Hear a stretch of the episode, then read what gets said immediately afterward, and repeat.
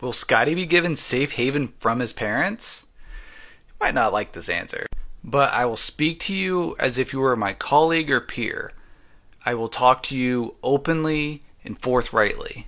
So, over the weekend, they've probably figured out what to do with Scotty, whether it's in kinship care, which is like a family member, friends, or foster care.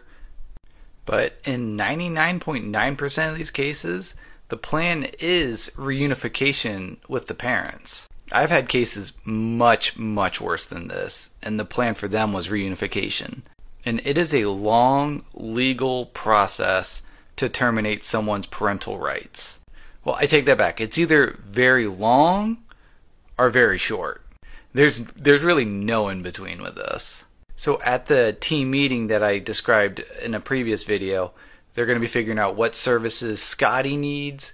Ideally, a home based therapist. Uh, it's a therapist who actually goes into the home, whether it's foster home, kinship home, parents' home. They'll go into the home with Scotty and provide therapy there, be able to have privacy. They can go in multiple times a week too. It's also in part to like make sure the home is safe. He may have a home-based case worker who might help work with him on on some skills the same goes for the parents as well. They may be assigned home based therapists, home based caseworkers.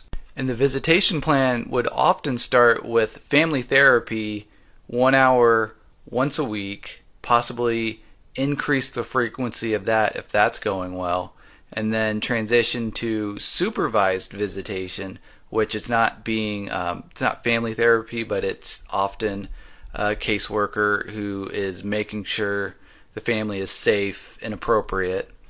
And then it'll transition to unsupervised. And then it'll transition to overnights. And then what's called TTV, uh, temporary trial visitation, where Scotty will live with his family again, but people will be coming in and out of the home to make sure they're safe. And if all of that goes well, then the family is good. But I've had dozens of cases make the local news, which I remember saying in the earlier video, which is one of the reasons why I don't watch the local news anymore. Um, and I've only had one case make the national news, and that one didn't go well. But let's hope Scotty gets the love, care, and services he needs. Short Cast Club